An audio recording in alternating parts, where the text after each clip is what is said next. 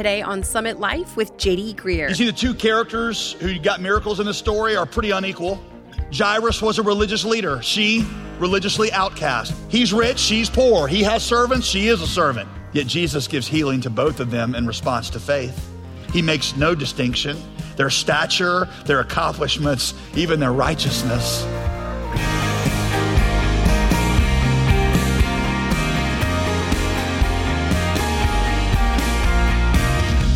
Welcome back to Summit Life. As always, I'm your host, Molly Vidovich. You know, I bet if you asked a few random strangers on the street where they think they'll go when they die, odds are that most of them think they're going to heaven. And if you ask them why, most people will say it's because they're a good person, or because they've done something good with their life, or maybe simply because they haven't done anything that bad. But the truth is, our salvation has nothing to do with anything we've done or haven't done. It's all because of what Jesus already did. Today, Pastor JD Greear describes what it really takes to go from spiritual death to eternal life. He titled this message from Mark chapter 5, Not Dead, Sleeping. So, we're going to take a look over the next several weeks at some of the most challenging, divisive things that Jesus ever said. These statements are going to do two things for us. One, um, you're going to find that some of the most confusing things that Jesus said actually answer some of the deepest questions that you and I have ever asked about life. Second, it's going to show you exactly where you stand with Jesus. The first one we're going to look at is a statement that Jesus made at a little girl's death. This statement is going to be in Mark 5, verse 39. Um, and so Jesus walks into the place where her, her little body is, is lying on the, on the bed. And, and he said, Why are you making a commotion and weeping? This child is not dead. She is, is sleeping. Maybe that statement doesn't seem like that big a deal to you, but just imagine if you're a parent, if that were your little girl. Furthermore, what you're going to find out in this story is that her parents kind of blamed Jesus for her death. You see, Jesus had been on his way to heal her when he got delayed, and because he delayed, she died. This really is one of the most bizarre encounters in Jesus' life. So let's just go back to the beginning of the story and let's just kind of walk through it. Verse 22 is where it begins. One of the rulers of the synagogue, which means he's a pretty important guy, he's a religious ruler, Jairus by name, came and fell at Jesus' feet and implored him earnestly, saying, My little daughter is at the point of death. Come and lay your hands on her so that she may be made well and live. Um, he's rich, so he's hired, I'm sure, the best doctors that money can buy, but they've now told him there's nothing left that they can do. And so in desperation, he thinks, Jesus, maybe, maybe Jesus. He's heard about this miracle working healer. Finally, he finds him and he falls on his face and probably says something like, like, like, I know, I know that I haven't been the biggest supporter of yours. I know that, that I haven't really believed, but if you can do something, please. My little girl, she's dying, please. Verse 24. And Jesus went with him. But as they were going, a great crowd thronged about him. So now Jairus is fighting through that crowd. He's trying to push people out of the way because he's got to get Jesus to his little girl.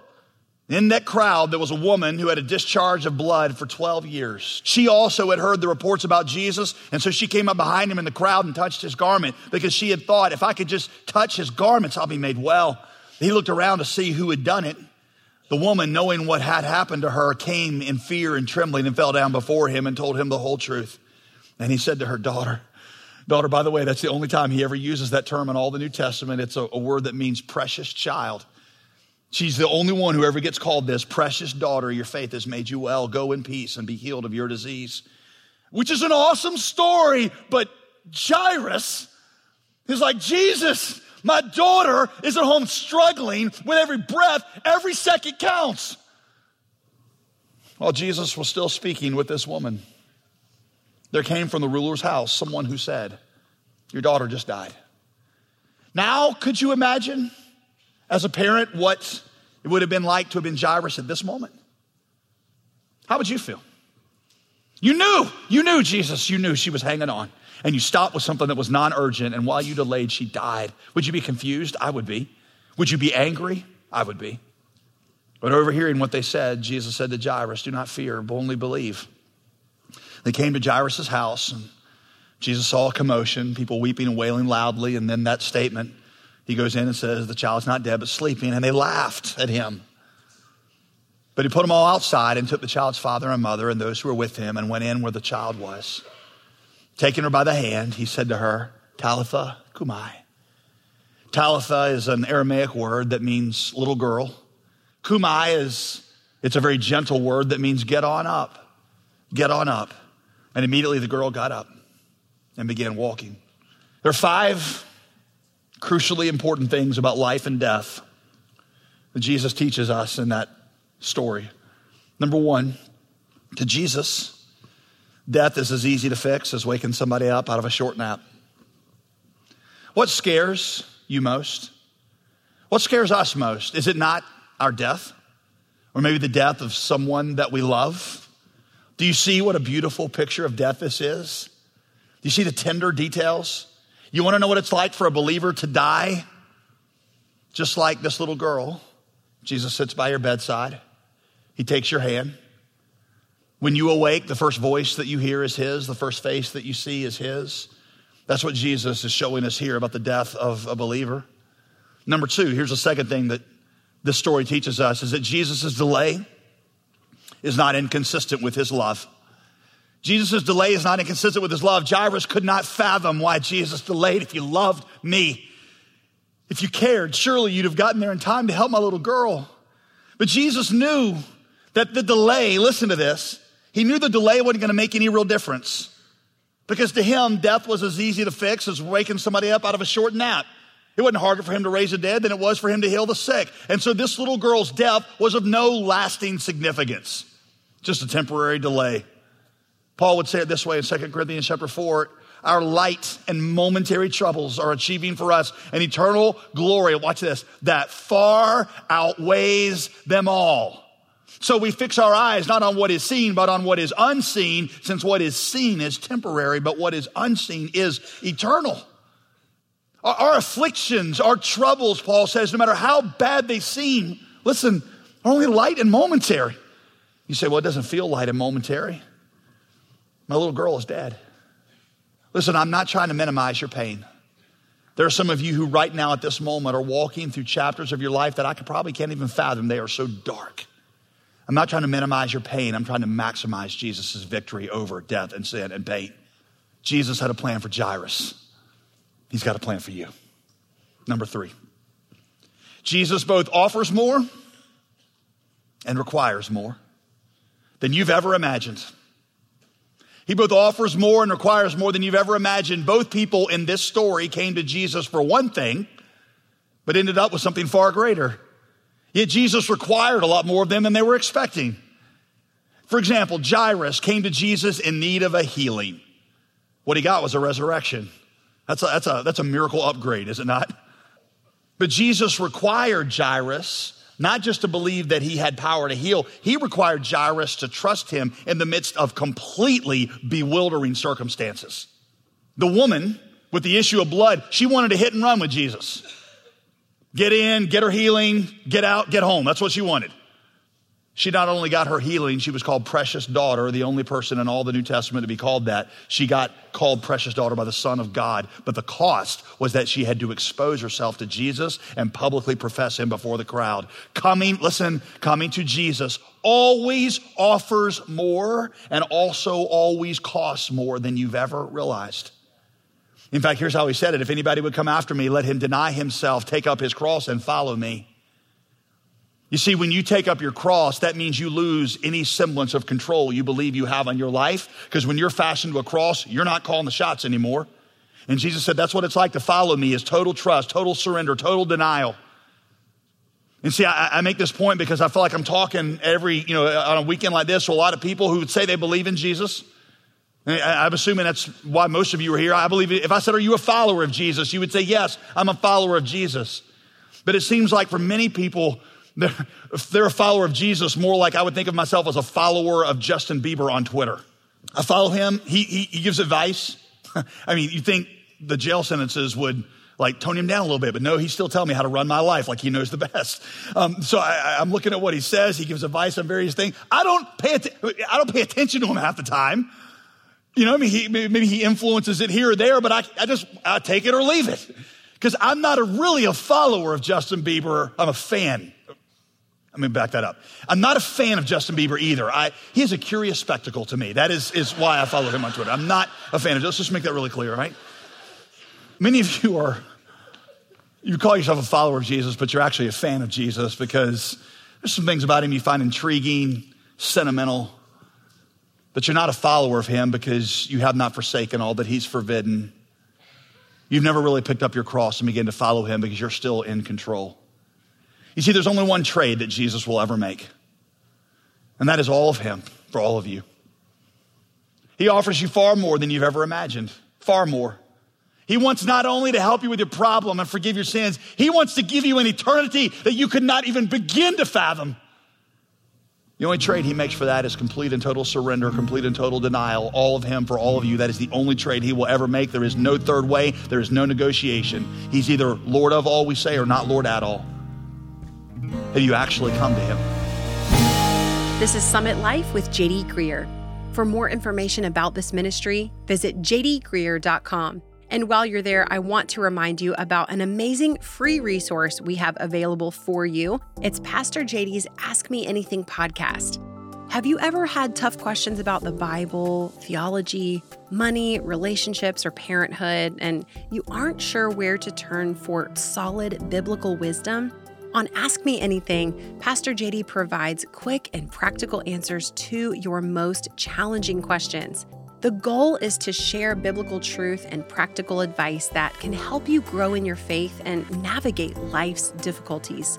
If you're a fan of Summit Life's teaching, you won't want to miss this free podcast. You can access Ask Me Anything with JD Greear by visiting jdgreear.com slash podcasts or by searching in your favorite podcast platform. So why wait? Go subscribe to Ask Me Anything today.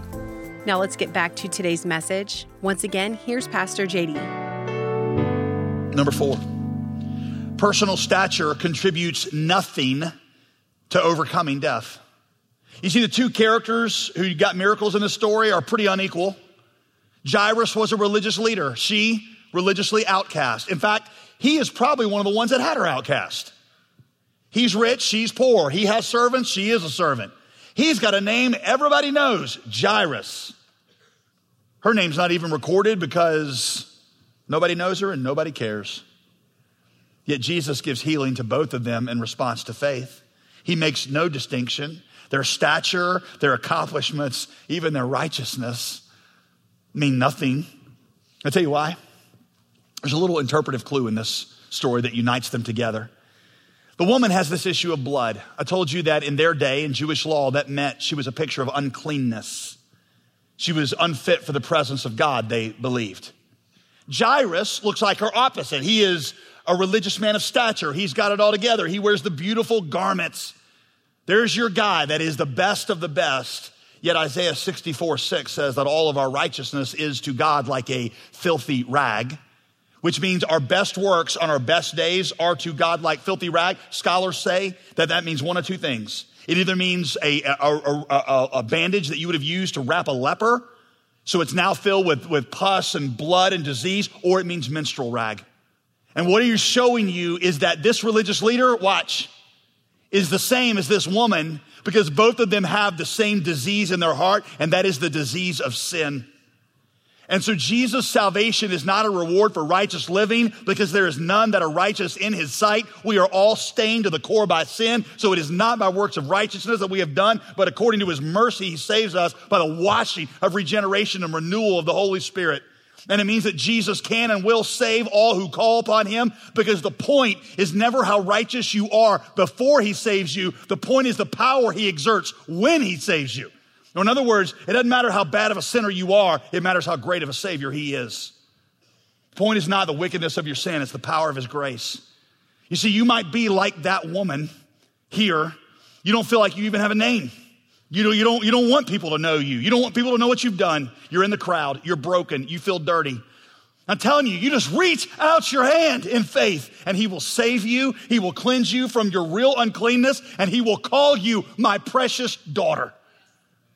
On the other hand, if you think that God's going to accept you because you're a pretty good person, you think, well, on the scale of people, I'm pretty good. Not perfect, but you know, compared to other people, I'm not bad. As long as God grades on the curve, I'm going to be fine. then you have no part in his forgiveness, no part in his resurrection at all. Michael Bloomberg, former mayor of New York City, said in an interview, pointing to his work on gun safety, obesity, and smoking cessation. He said this in the New York Times, and I quote, I am telling you, if there is a God, when I get to heaven, I'm not even going to stop to be interviewed. I'm heading straight in. I have earned my place in heaven. It's not even close. Now, I know some of you conservatives are like, yeah, stick it to the libs. Yeah. I heard Bill O'Reilly say almost exactly the same thing the other night. Okay, so, so what you find is that everybody, everybody has the streak in them where if you say, why do you think God's going to let you into heaven? You'll start to give me a list of things that you've done that sets you above other people. I'm a good person. Well, I'm a good dad. Well, I'm a good worker. Well, I'm good to the poor. Well, I come to church or whatever it is that you think it's you do. As long as you have righteousness in your heart, a sense of righteousness, you will never receive the gift righteousness of Christ because Christ only fills empty hands. You have to come with empty hands. Uh, um, um, nothing in my hands I bring, simply to thy cross I cling. It is when I know that I am not fit for the kingdom of God that I am then open to his resurrection and his righteousness, which he gives as a gift. You see, the good news is that all you need is need. All you need is need.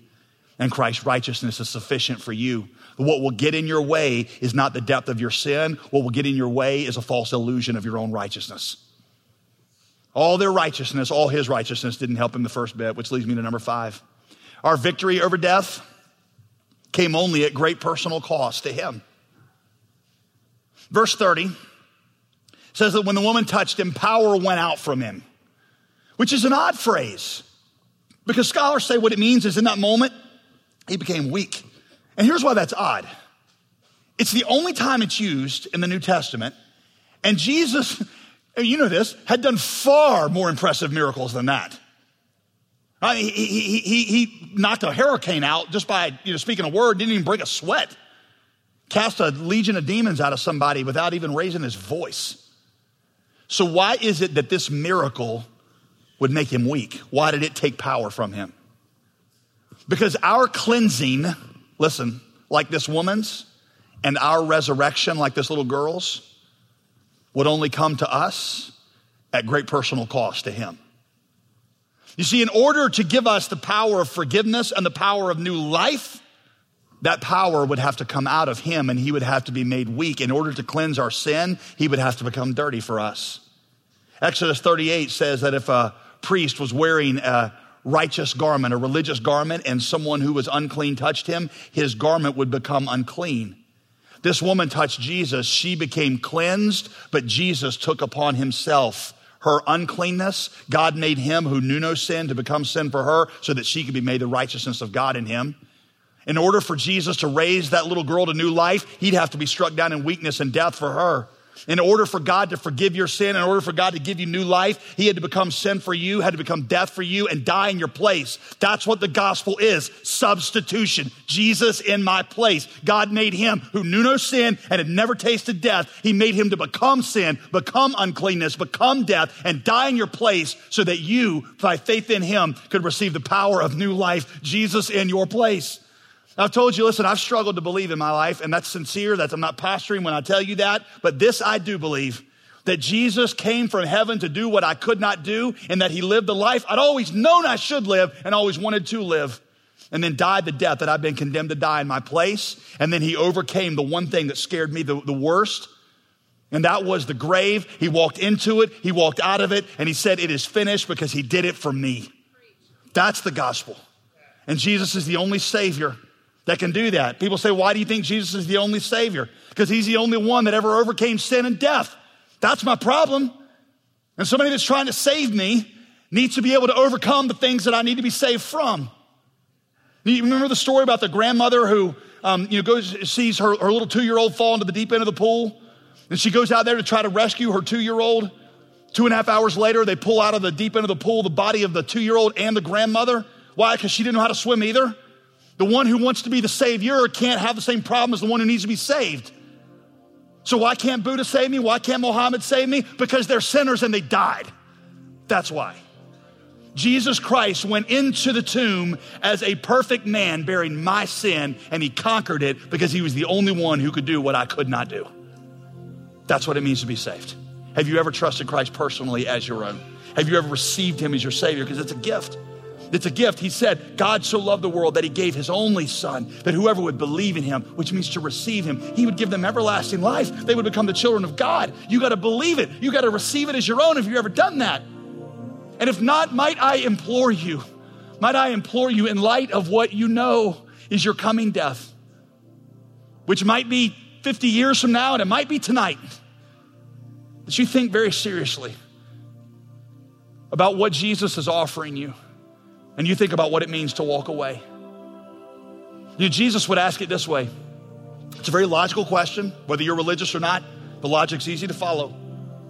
What's it profit a person? What's it profit a person if they gained the whole world and then lost their soul? I mean, think about that. What if you could gain the whole world and then lost your soul? Light and momentary joy for an eternity of sorrow. Can tell you how I try to make this make sense to teenagers? I always ask, whenever I'm talking to high school students, I'll say this. I'll be like, all right, let's say that I had $10 billion on stage. I, I don't know if it fit on stage, but let's just say it was up here. And I was going to offer it to you $10 billion cash. But you got to walk up here on stage and let me pull out a knife and let me cut off your pinky right on this table in front of everybody. I always ask them, how many of you would take that? Take that. 99.9% of everybody in the audience raises their hand there's always like one girl that won't do it, you know, because she's a, my pinky's awesome, you know, look at that nail, you know, so, right. But 99.9, yep, you can have my left pinky. So I was like, all right, let's go from your pinky, let's take all the way up to your wrist. $10 billion, how many of you do that? Usually about 70% of the audience will raise their hand. So then I say, okay, well, not just your wrist, let's go all the way up to your left shoulder. At this point, it's only about 40% of the audience raise their hand, and they're always all guys right? They're like, yeah, you know, whatever, $10 billion. Um, like my throwing arm, you know? So, so then I say, left arm, right arm, both legs, poke out your eyes, plug up your nose, plug up your ears, cut out your tongue. Who's in? And there's nobody, there's always one guy out there that'll raise his hand, and I'm like, there he is, ladies and gentlemen. There's your class clown, there's your fool, because nobody in their right mind would trade $10 billion or trade that for even $10 billion because what good is $10 billion if you have no faculties with which to enjoy it? Jesus' question is why are some of you giving up far, far more for far, far less? You are consumed with the pursuit of dreams, and Jesus becomes irrelevant. So you put him on the back burner and you're like, I'll get to that when I'm old. What's it profit you if you gained the whole world and then lost your soul? What are you going to give in exchange for your soul? Jesus plus nothing equals everything. Now there's some math that I can get behind. You are listening to Summit Life, the Bible teaching ministry of Pastor J.D. Greear. So, in this new teaching series, we're looking at some of Jesus' statements that shock us the most. And, JD, what is the main thing that you're hoping listeners will take away from this study? Well, let's all just be honest. There are moments when we find the words of Jesus bizarre, right. confusing, sometimes just plain offensive. Sure. So, what we're doing in this series is we're seeing how these difficult sayings of Jesus, some of his toughest teachings, are actually the places where we can find gospel life. Sometimes they're the places where he imparts the greatest wisdom. So, I found this particular series very rewarding, uh, both personally and also in the feedback I got from the church. I'm hoping you are as well there's a lot more that we have to, to get into, and I think you're going to find it. I think you're going to find it fascinating, and I think there's a lot of gospel truth there um, for you. Along with that, we're providing a resource that will just help you read the gospels better. So we've given you a 40 day reading plan that will take you through the four gospels, and we are pairing with it this gospel flip book that gives you not just the passage in the Gospels that you're going to read, it's going to give you a key gospel insight or a prayer or some background information that'll make the Gospels really just come alive. So reach out at jdgreear.com and let's start that relationship. Receive your copy when you give a generous gift of $35 or more today. Donate by calling 866 335 5220. That's 866 335 5220 or you can always give online at jdgreear.com. I'm Molly Vidovich. Make sure to tune in tomorrow as we continue this series called The Difficult Sayings of Jesus. Join us Friday on Summit Life with JD Greear. Today's program was produced and sponsored by JD Greear Ministries.